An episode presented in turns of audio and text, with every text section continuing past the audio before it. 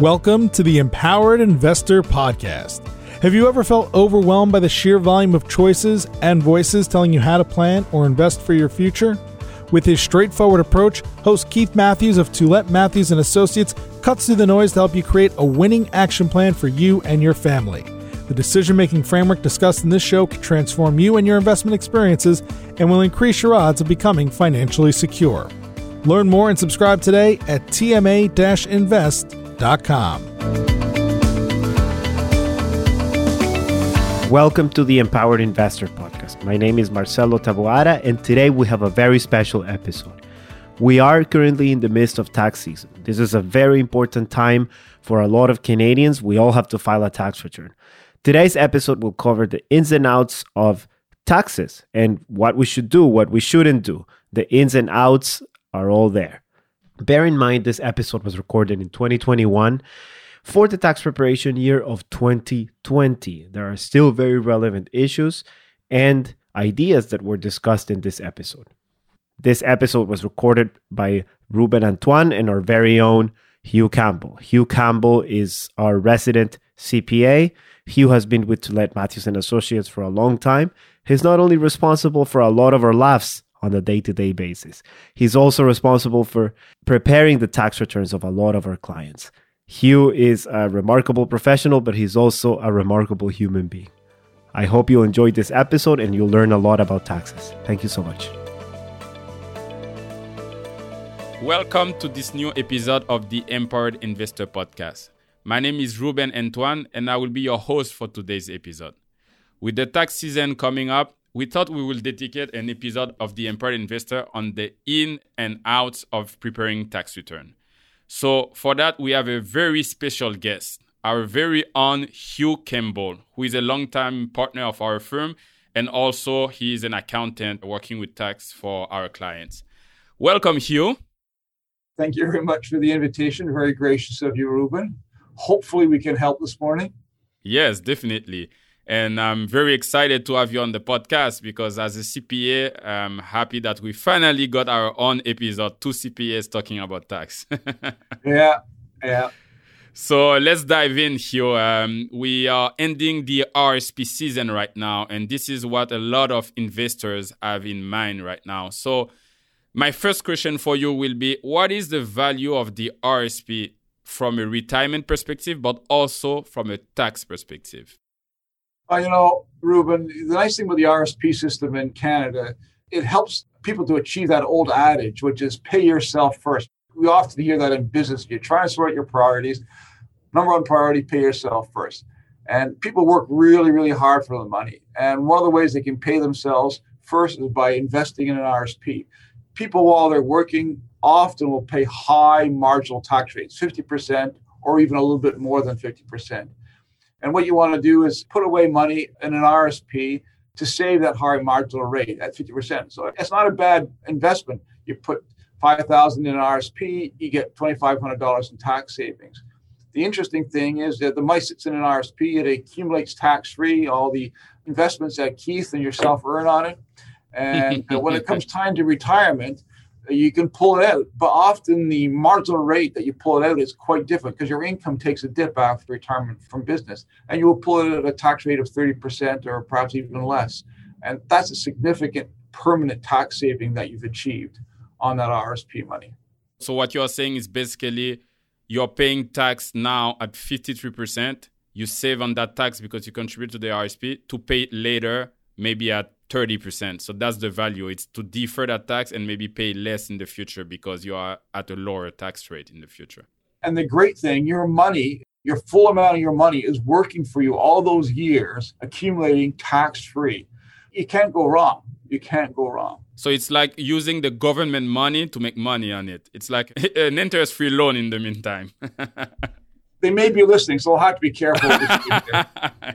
perfect, perfect. So the next question many uh, Canadians sometimes are asking themselves is tax season is coming right now and why they should file their tax return by April 30th. Why this deadline and why they should respect it? Yeah, I go to a lot of seminars. I was to two seminars in the months of November, December, where representatives from CRA and Revenue Quebec were there. In both seminars, the representative said exactly the same thing. Make sure your clients file on time. And there's a number of reasons for that. First of all, on the federal side, if you're a pensioner, you will not get your old age security. You will not get your GST credit. If you're a young person, like a young teenager in school, you don't get your GST credit because you didn't file a tax return. Quebec, you don't get your solidarity tax credit. You're not entitled to certain other benefits because you didn't file a return. Oh, so even students with a lower income, there's a value in filing the tax return, even if they don't pay tax, to get those credit. You know, on the federal side as well, you know, you got single moms. I've, that's happened to me where a single mom, she hadn't filed for a couple of years. There was a divorce, there was a messy divorce involved, but she hadn't filed for a couple of years. For four years, she hadn't got her child tax payments. Tax returns filed, there's some difficulty. We got it filed. And one day she went to the mailbox unexpectedly because sometimes they don't pay arrears. But in this case, the federal government did pay arrears. She had a check for $24,000 in her mailbox for child tax credit she hadn't been getting for those four years. So they don't always do that, but you got to file on time. The other reason as well, these tax representatives say is the minute you file late, your file is red flagged with Revenue Quebec and Revenue Canada. They will scrutinize your tax returns more closely because they say there has to be a reason that this person is messing up by not filing on time. You'll give close scrutiny to your tax return as a, as a result. Oh, I see. I see. So, not to attract the attention on ourselves, uh, one way to do it is just to file on time. As simple as that. Absolutely. as And you know, if people sometimes file late and say, I have a refund, they'll take their time processing that, that refund because again, they will scrutinize the return to say, is this refund really, really justified? I've seen people have their refunds late as long as five or six months while they scrutinize the tax returns. I see. But when you have a family, for example, should a family file together? That's a good question. It's a problem we run into every year. You know, the teenagers are growing up, the young adults are growing up, and they say to their mom and dad, Yeah, yeah, yeah, we're going to do it on our own. We can do it online. We know how to do it. But they forget certain things. One of the things is that there has to be a coordination between the student and a parent as far as tuition fees are concerned. The, the parents have financed the tuition fees, but the declaration and the claiming of tuition fees must go on the student's return, and the student must then delegate to his parents the ability to have a tax deduction for those fees. If there's no delegation made by the student, the parent doesn't get a tax deduction.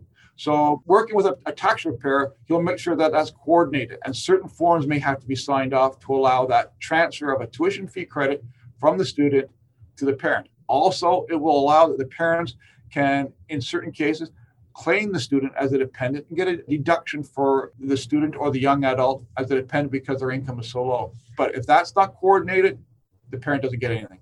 So, in other words, filing together allows an optimization of the tax situation of the whole family. That's that's the big value in that.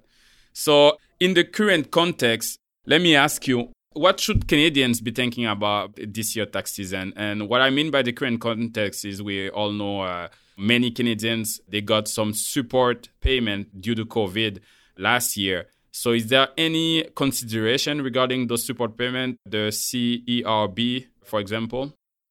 Well, all the payments people have received as individuals, whether it be CERB or any other form of government program, they're all taxable. They have to be declared on a tax return, and taxes may have to be levied. Now, the anticipation is that most people had such a difficult year, even though they have to declare that income, taxes will be nominal at best. But sometimes we find that people near the end of the year, they got picked up new jobs or they got called back to work. Exactly. And they have more income than anticipated. So they're going to have a tax bill to pay. So again, because there's going to be a tax bill to pay, you want to make sure you file on time to avoid penalties and interest.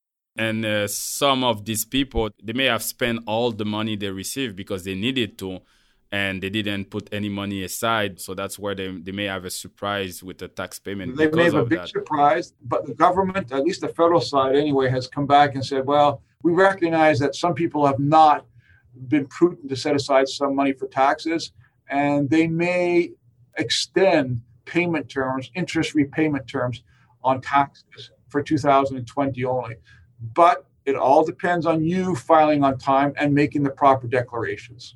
And I will say as well, I know it's tight, but one way to help for people who have extra funds in their account is to do an RSP contribution as soon as possible to see if they can uh, reduce their income and hence pay less tax or not pay any tax due to Correct. those support payment. What about home office expense? Because a lot of people asking themselves because of COVID, they had to work from home. And usually, you know, people that even before COVID, if they were working from home, some of them may qualify for some deduction. But now most of us were working from home. So what can we deduct and what are the different rules around that? So the, the federal government's offered a couple of programs. Quebec hasn't really said they'd cooperate, but we haven't seen the, the results of that. But the first thing that the federal government has offered is that you can claim home office expense, but the first criteria, the first criteria is that you must have worked from home for four consecutive weeks.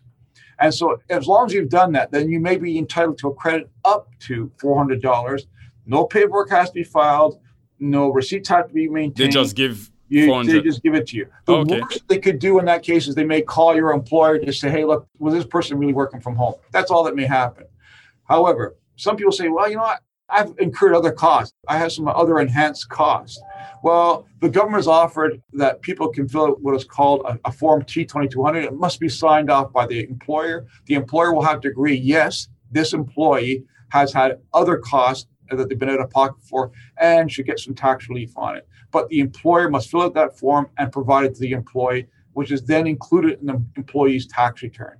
So in that case, you have to have that form signed by your employer and you must keep all receipts, all uh, receipts that you're making a claim on. No receipts, then no claim. When you say receipt, you're referring to uh, electricity and, you know, all. Some minor repairs and maintenance. Uh, maybe you had to buy a computer. Maybe you had to incur extra telephone costs or internet costs, but you have to keep all your receipts for that to, to back up what you're making a claim on. I see. And I assume it's prorated based on where you were working at work like that. It's usually prorated based on square footage of livable space taken up by the office.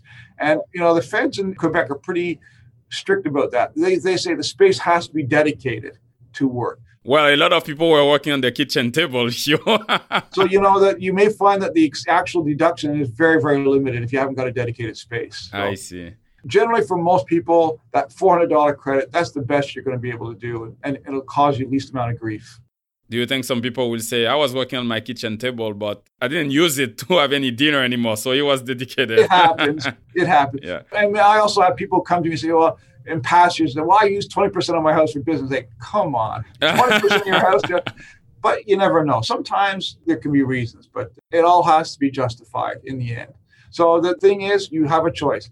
You do the $400 credit, no justification other than you work four straight weeks at home, or you go the more complicated route, which requires paperwork, forms being signed by your employer, and calculations being made. As long as you want to do the work and you can justify the cost, go ahead and do it.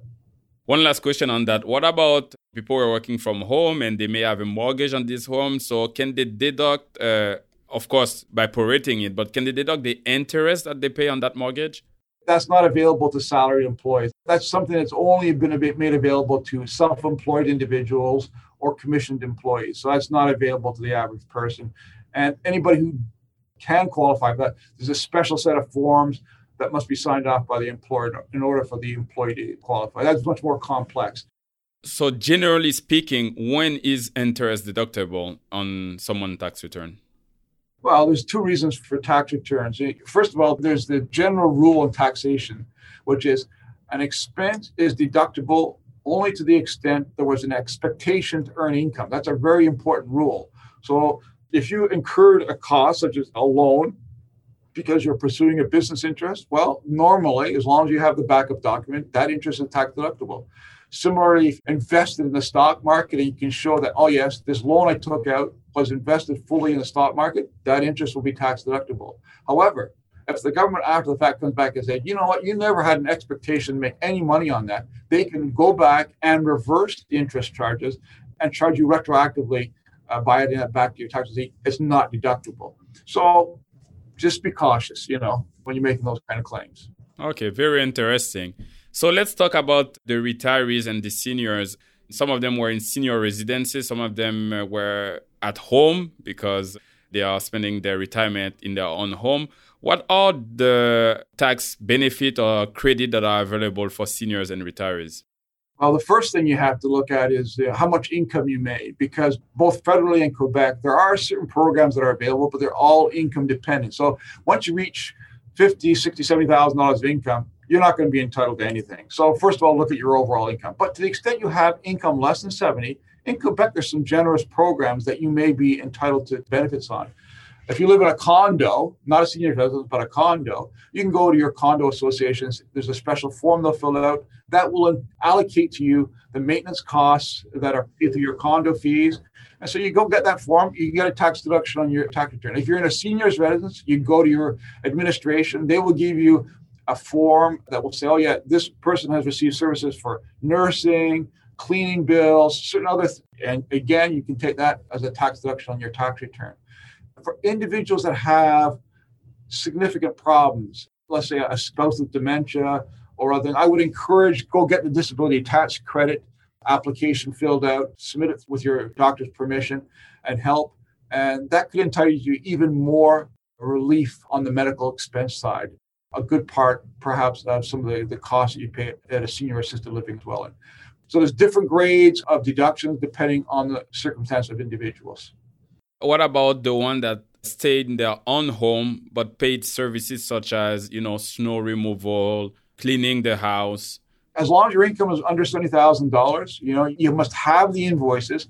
And I'd also recommend that, not recommend, but I would encourage that you have proper invoices where it has the name, the address of the individual providing the service. Normally, the government likes to see as well a GST or TVQ number because that means they're properly registered for tax purposes.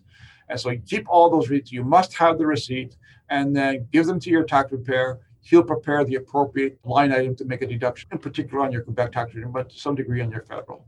Yeah, these are very key information for seniors. Thanks for sharing that, Hugh. Let's switch gears a bit to uh, something that a lot of people are talking about is the real estate market because last year and even now the real estate market is very hot. A lot of overbidding, uh, bidding wars on properties, getting many offers. Very crazy. Many people have sold their house actually last year.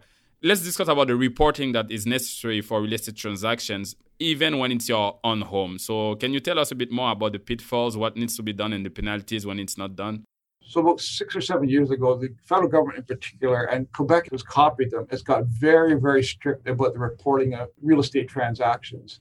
If the reporting is not done correctly, there's significant penalties. Penalties can add up to eight thousand dollars or more, even though there's no tax paid, no no tax consequences, because you didn't file a form on time or you didn't file a form completely, you may be subject to quite severe penalties. Even if you don't have any tax to pay. Even if you don't have any tax. Wow. So if you sell your home, which is called your principal residence, and you do not report, even though there's no tax to pay, if you do not report that, there's a special set of boxes and forms that must be completed on your tax return. If you do not do those special forms, fill out the special boxes, the penalties can be upwards of $8,000 for not having done that. Now, there's other consequences for things like cottages and vacant land. Again, these things have to be reported. If it's not done correctly, you could face penalties. If the calculation of the capital gain is not done correctly, you could face significant tax consequences because your taxes are not calculated correctly. Yeah, for the purpose of the listeners, this is a rule that the government put in place when uh, two years ago. You said? Uh, no, it's about six years ago. The, the problem the, the federal government, in particular, and Quebec, were having were people who were buying homes and flipping them. Yeah, because you know many people they were like buying a house, flipping it, staying in that house for a year or two, and then moving to another one. And because it was their principal residence, they were never paying tax, but it's actually a business. So that's why. So the government's got rid of. So the government's looking. If you start flipping properties and claiming the principal residence multiple times, you're in big trouble. Well, it will not work. Yeah, actually, it's it's a business. It's not really a principal house. So okay, that that makes sense. Just to clarify one thing, because there's other problems that are happening on the real estate front, which is there's people in our generation now whose parents are dying, and when they die, they leave behind houses and cottages.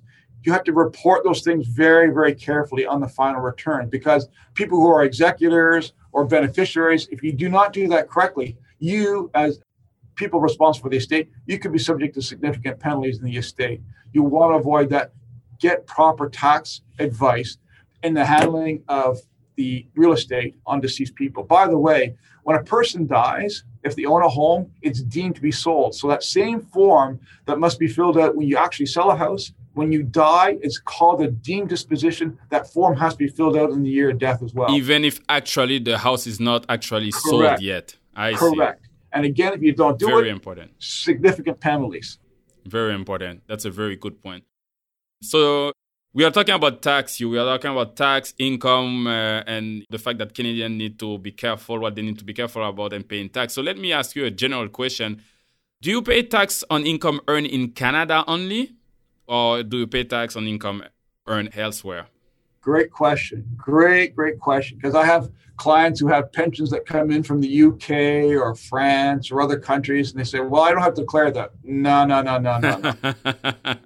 if you're a Canadian resident, the law says, the tax law says, you must declare your world income, not your Canadian income, your world income. So anywhere in the world that you've earned income, you must report it on your Canadian tax return and you must pay tax.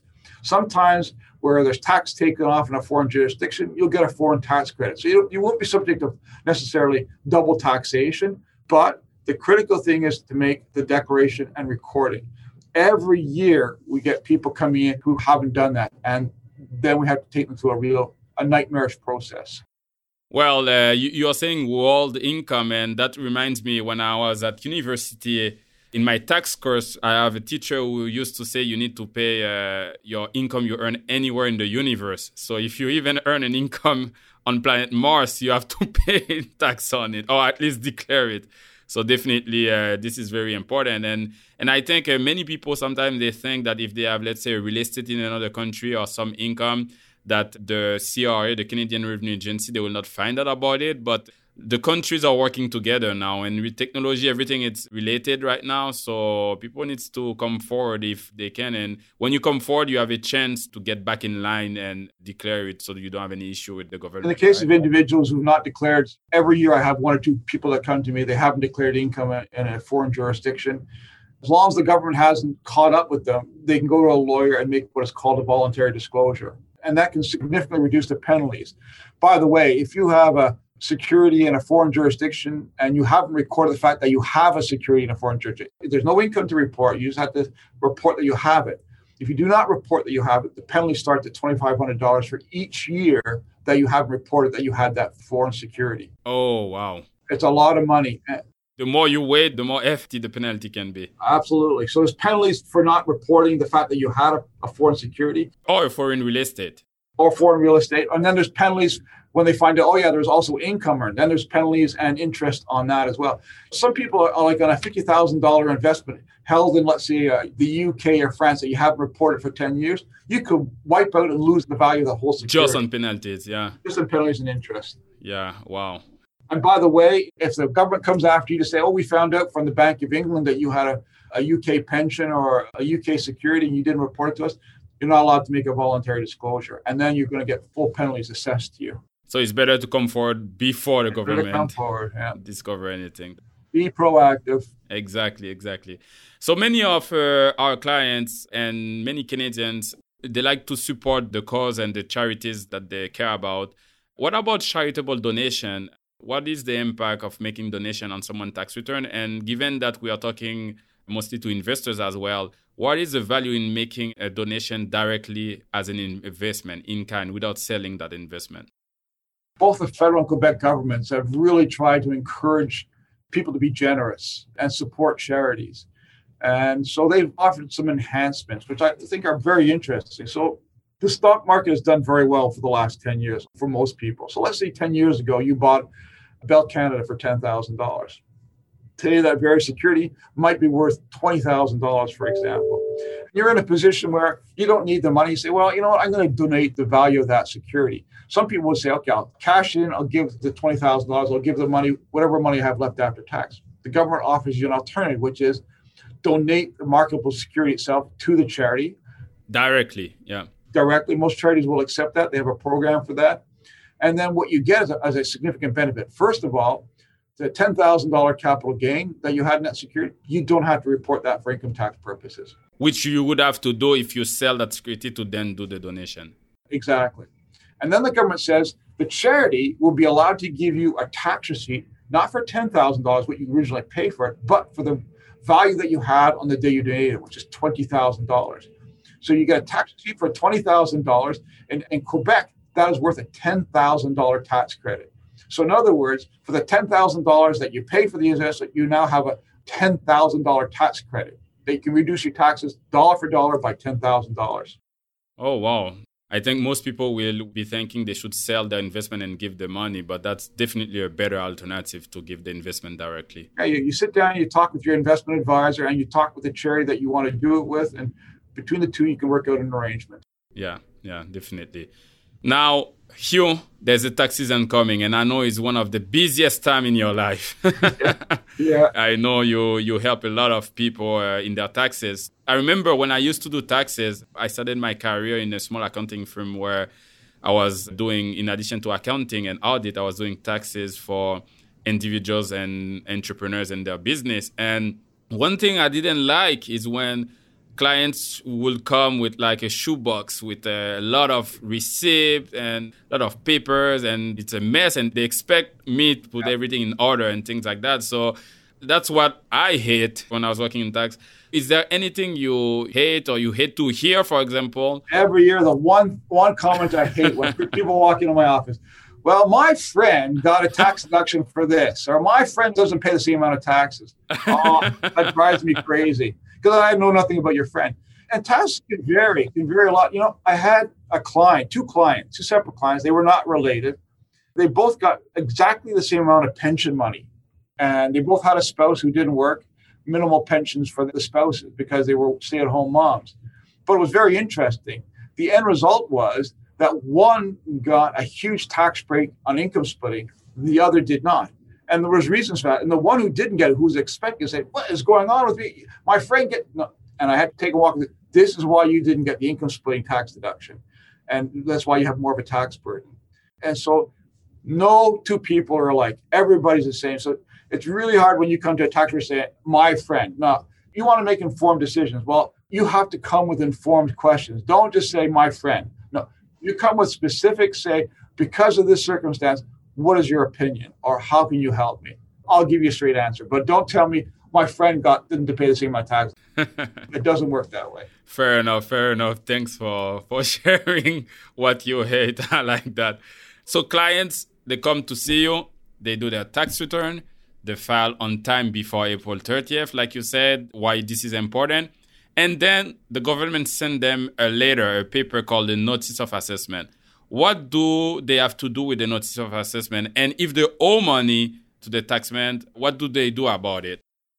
Notice of assessment is very important, in particular in Quebec, because there's a lot of government programs that you can be involved with, and they will ask you, give us your notice of assessment number. So keep your notice of assessment, in particular for Quebec and the Fed, keep it safe, put it in your tax file so it's accessible when you need it. That's the first thing. Also, the federal assessment, if you have a mortgage or a loan, the banks will inevitably ask you, we want a copy of your federal assessment notice. The idea being they want to make sure that you're up to date with your taxes. So keep those documents in a safe spot so you have access to them when needed. Now, the other thing is don't ignore pieces of paper. When you get a letter from the government, I know we all prefer to be an officer, stick our head in the sand and say, if I don't look at it, it will go away. It doesn't work that way. It doesn't work that way.